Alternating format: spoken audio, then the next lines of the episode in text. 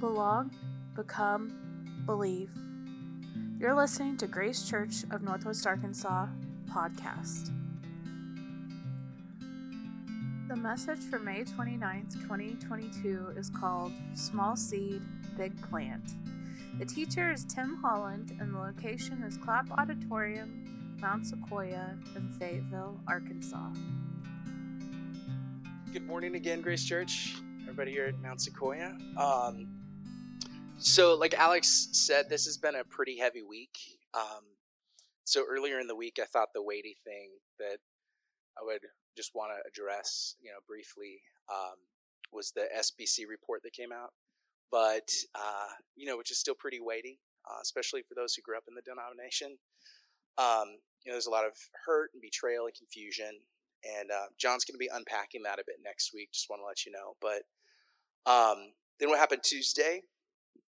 For me, I'm angry, heartbroken and scared. And I just really want to be careful not to transfer that onto the youngest among us here. So I'm going to just want to, that's why I'm speaking in more or less vague terms. Just want to protect their innocence as long as we can, even though we live in a place that clearly does not value it. And if events like these in the last 2 years of the pandemic has taught us anything, it's that as a society, we don't value human life like we should. And I don't know how to reconcile that. So, but what I do know is that grief is something that can move us to action, and fear can drive refuge building, and anger, change, and the voice that brings it about. So in this, we as a church, each individual here has the opportunity to build God's kingdom here on earth. We don't need to wait around for a solution or for others to bring answers because God's kingdom is here. It's now. We've been reading through the parables last several weeks, and last week John taught on the parable of the growing seed and how the kingdom of God is an invitation. And, it's an invitation to trust that God is at work and to own what we're responsible for, but not to take on responsibility that doesn't belong to us. So, he teed us up really well to be wondering, so what is our role in the kingdom? Like, what is our responsibility? I know, if you're like me, you've just been waiting all week to hear what that is. I'd like to find out myself. So, we're going to be touching on that today. But our passage comes from Mark 30 through 34, just the one that follows what we shared last week. And it reads, "He also asked, 'To what can we compare the kingdom of God? Or what parable can we use to present it? It's like a mustard seed that when sown in the ground, even though it is the smallest of all the seeds in the ground, when it is sown, it grows up, becomes the greatest of all garden plants, and grows large branches so that the wild birds can nest in its shade.' So with many parables like these, he spoke the word to them as they were able to hear. He did not speak to them without a parable, but privately he explained everything to his own disciples."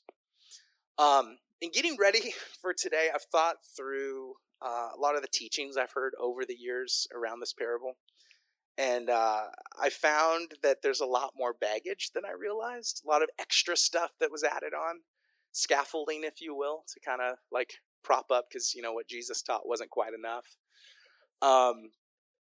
So we often, and that's a human problem, we often approach Scripture looking for the most fundamental nugget of truth, the most easily digestible, pearl of wisdom. And unfortunately, one of the more common threads in biblical text and Christian history teaches us that, that God is mystery, that there aren't answers to everything. The Bible is not a book of answers. Instead of accepting that at face value, we dig deeper, and confirmation bias eventually leads us to so much extra meaning in Scripture. Hidden revelations, rhema words for anybody who's Pentecostal background. Hidden revelations and even conspiracies, which match up really well to extra biblical conspiracies we see in society today. We were prepared for that. So, and there are a lot of those that wrap themselves around this simple passage, this parable, and we're going to be covering those today. The parable about the mustard seed, and Once they're stripped away, we're left with something that's pretty basic, but really good. And it's that the kingdom of God is like a mustard seed.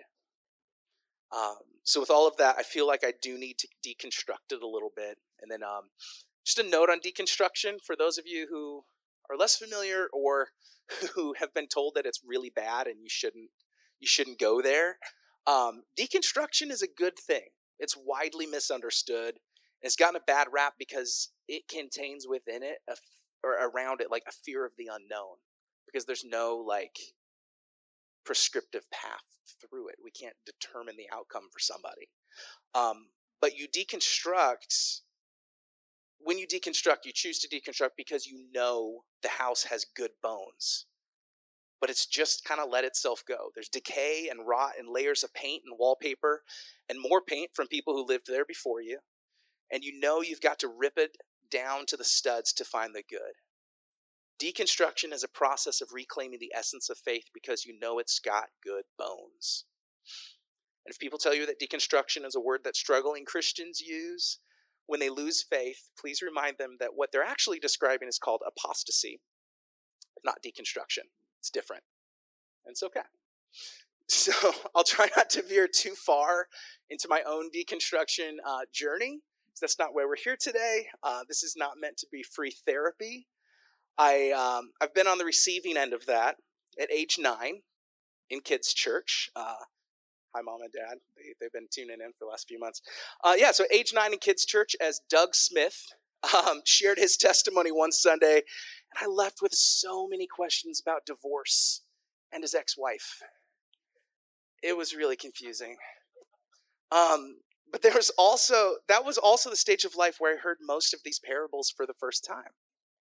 You know, starting with flannel graph in preschool and puppets and story time in elementary, I got an extremely sanitized account of the Gospels and Jesus' teachings and overly graphic details of his crucifixion and lots of extra biblical opinion delivered as instructional fact.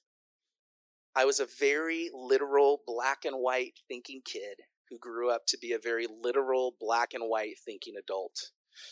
I don't do metaphor unless I know I'm supposed to. And then I get frustrated when other people don't get it. Like the film Castaway. Great movie. I love it.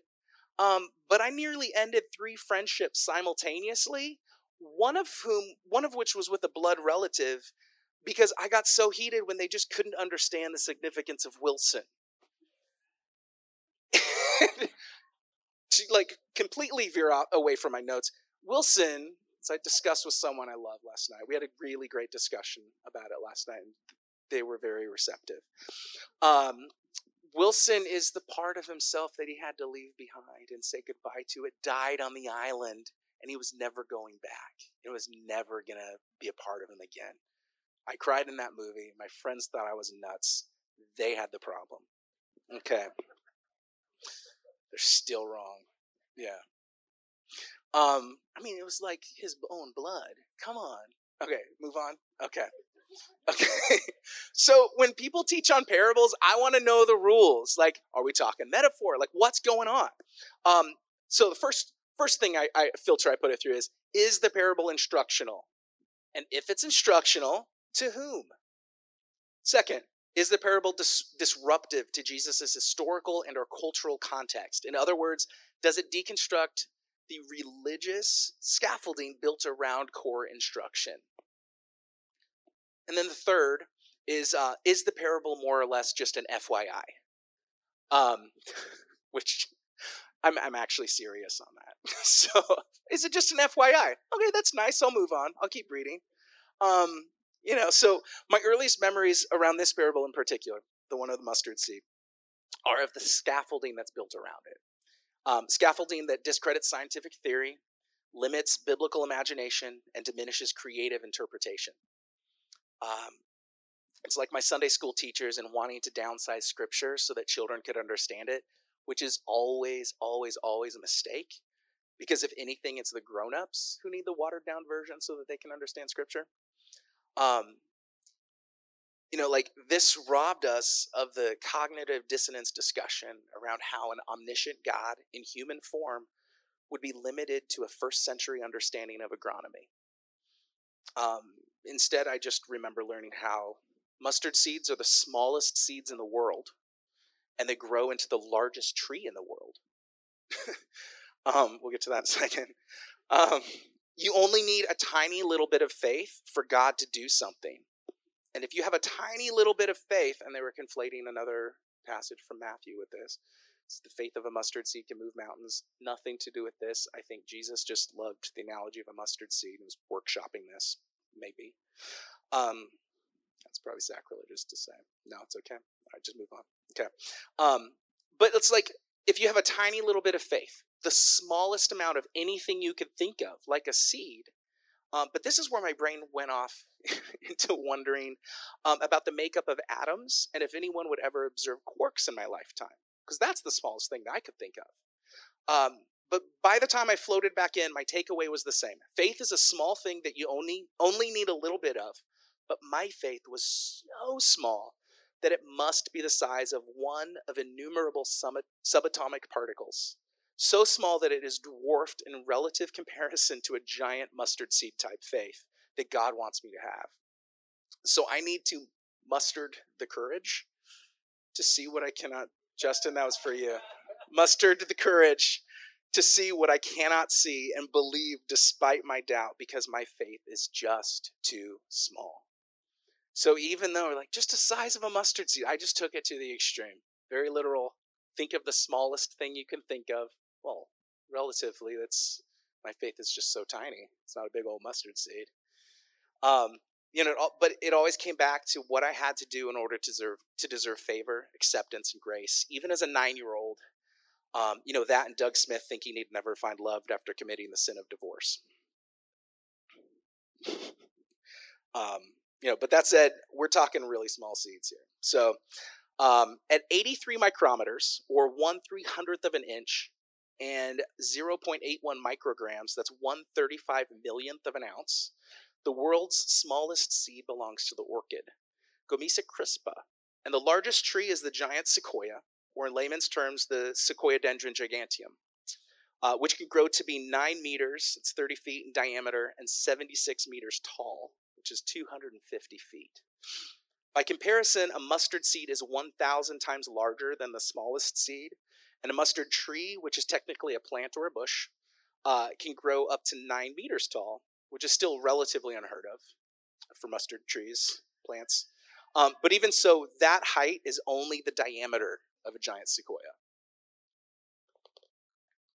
But that orchid and the giant sequoia are here on the Western Hemisphere. So Jesus, this is the journey I took this week. So just welcome to my brain, how we break things down. So, but that orchid and the giant sequoia are here on the Western Hemisphere. So Jesus would have had no idea. He would never have heard of what they were. Yes, God is all knowing, but I was leaning more into the humanity, which I think we often forget. But what he was really good at with these parables was using examples that really connected with people, and that's what the strength of this story.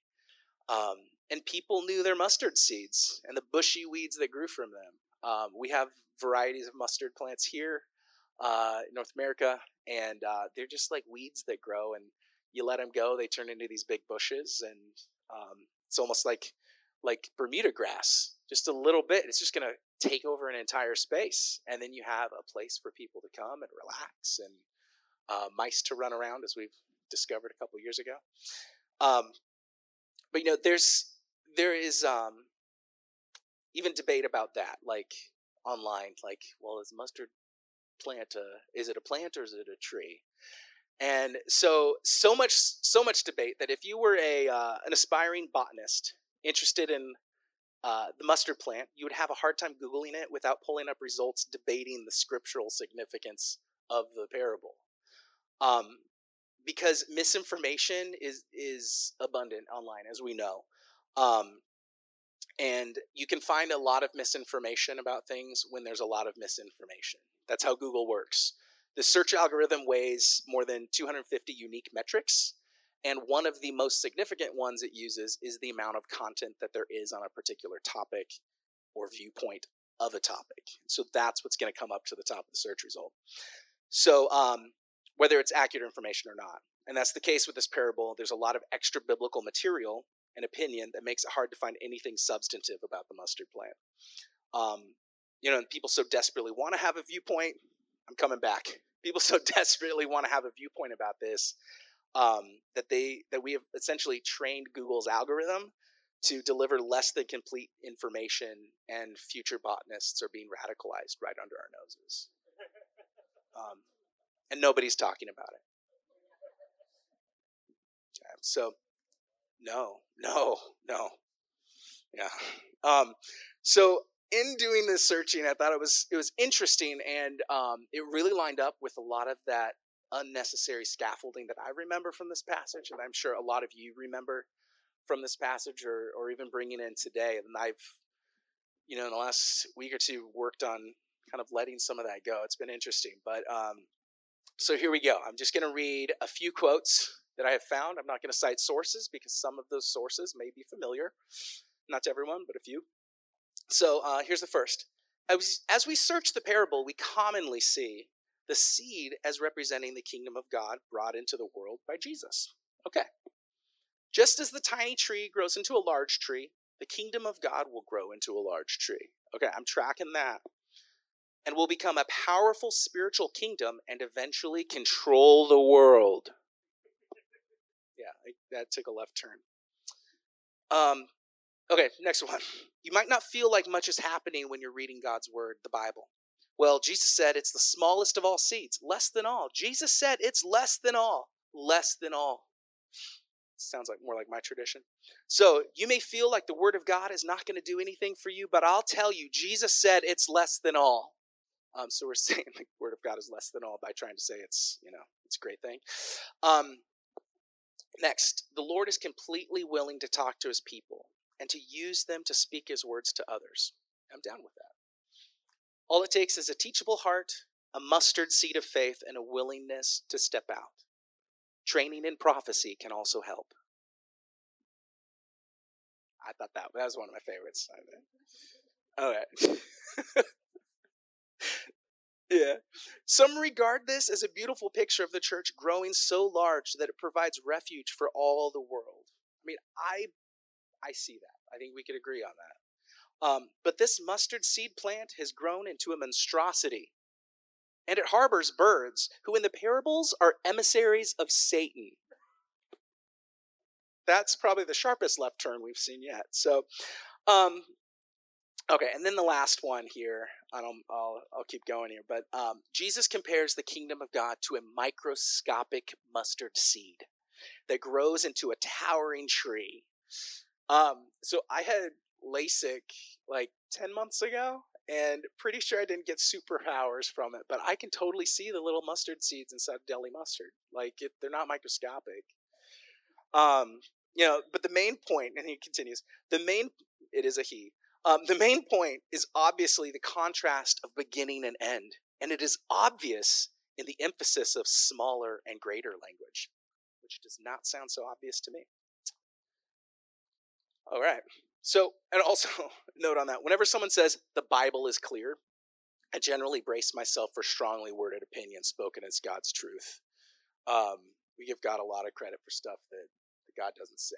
So, you know, but in talking about hidden revelation and almost conspiratorial takes on passages like these in Scripture, when our teaching team met this week, John reminded us that when you say your faith is inspired, infallible, or comes from a plain reading of Scripture, what you're actually saying is that your faith is in the interpretation of your reading of Scripture.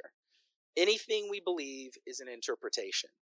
Reading it in English, it's an interpretation. We're highly dependent on someone else's translation of Scripture. And then there's cultural context, personal history, you name it. For me, taking interpretation and instruction around nonsensical teachings like the ones that I just read, so literally, hid the meaning behind the scaffolding that was never meant to be there. Because reality is always, or most often, far, far less dramatic and far more boring than conspiracy. Because the truth is that there is no secret meaning to be found here. Jesus was either speaking in very literal terms, or he was speaking using juxtapositional hyperbole. So I'm going to read the passage again. So Mark 4:30 through 34. To what can we compare the kingdom of God? Or what parable can we use to present it? It is like a mustard seed that when it's sown into the ground, even though it is the smallest of all the seeds in the ground, when it is sown, it grows up, becomes the greatest of all garden plants, and grows large branches so that the wild birds can nest in its shade. So looking at it literally here, we have it in, looking at it literally in black and white without adding any additional meaning or interpretation, hopefully not meanings, completely objectively, there is good meaning to draw from it. The kingdom of God is like a mustard seed. Starts small, grows big, birds build nests in its shade, and that's the kingdom of God. And if we're taking the juxtapositional hyperbole route, these way opposing extremes, which certainly makes sense for someone who was always speaking in parables, juxtapositional imagery, like a speck of sawdust in the eye or fitting a camel through the eye of the needle, it's pretty on brand for Jesus. The opposing extremes here are the small size of the seed and the unexpected large side of the plant that it produces. It's not super extraordinary, but it's still out of the ordinary. The plant grows disproportionately to its seed size. That's the kingdom of God. And for a bonus, and I've never heard this teaching before, the mustard plant's flowers, seeds, leaves, stalk, and roots are all edible. I don't know how that preaches, but I think it's kind of interesting. It's tasty, yeah. All right, try it sometime. So either way, like a seed, God's kingdom is small, but it's not fragile. His kingdom is scrappy, but it can't grow on its own. His kingdom can lie dormant, then spring up out of nowhere in ways you might not expect. His kingdom takes time to build. It's people, it's us. We take time to build trust and friendship and mutual reliance. But in doing so, we're building his kingdom. And whether we take the literal or the juxtapositional hyperbolic route, the kingdom of God is unexpected. And I may have tried, but I never really bought into all of the scaffolding that was built around this parable. Because I felt like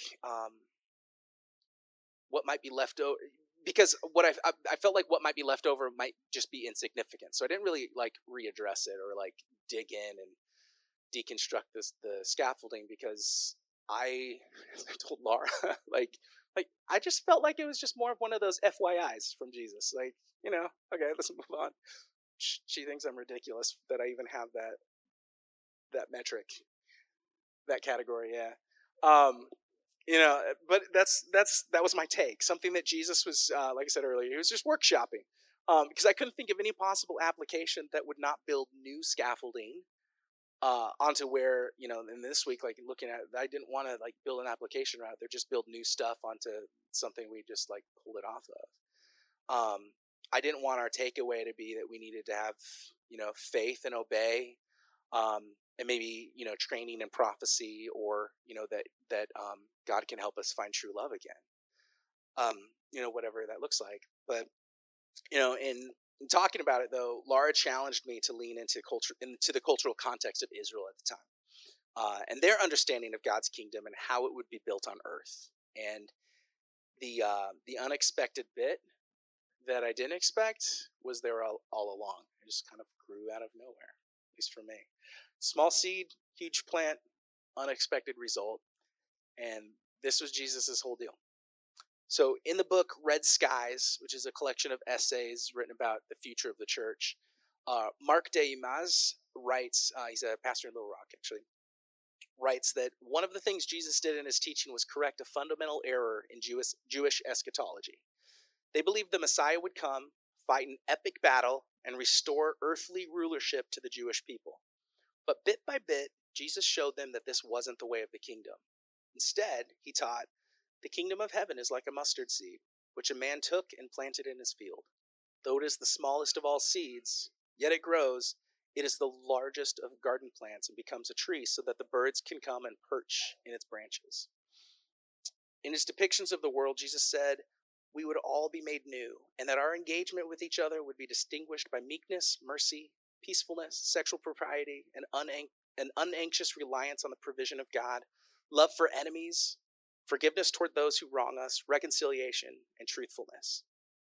And Jesus was not short on the ability to defeat Romans militarily, but he knew that victory could never be brought about. Just getting back in the quote here. But he knew that victory could never bring about the kingdom of God. The kingdom isn't enforced on others. It works from the inside out. The kingdom comes bit by bit, person by person. It starts small and ends large. As a mustard seed or like yeast, it expands organically. This was God's great takeover plan, that each of his followers would expand the kingdom of God in their sphere of influence until it was thoroughly ensconced in the world. This is why the disciples' question was so big. The end that they desired was never coming by the means they imagined. Only by the slow work of every single follower would the kingdom become evident. We often love to use the disciples' errors as like comedic fodder, but how many of us are making that same error? How many of us believe that issues of race are intractable until Jesus returns? And here again, the wrong eschatology will lead to limited action. If we believe we will inevitably continue to suffer in this area, we may be tempted to simply make the status quo tolerable. What if instead we take Jesus' eschatology seriously? The kingdom is here, and we are carriers of the good news. If we really believed that, we'd look at our current existence and do whatever it takes to make the state of race look like Jesus is in charge.